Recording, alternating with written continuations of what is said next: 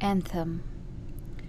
Two months after retirement, my father is here to get away from 6 a.m. and his cup of empty destination. At a football game, we huddle under his umbrella, talking about the obvious. He brings me coffee to hold warm between my hands, a gift of no occasion.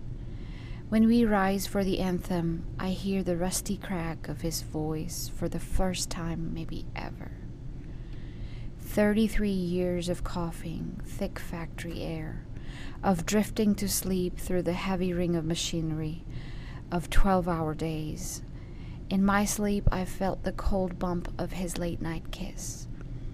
I shiver in the rain as my father sings me what now I hear as a children's song.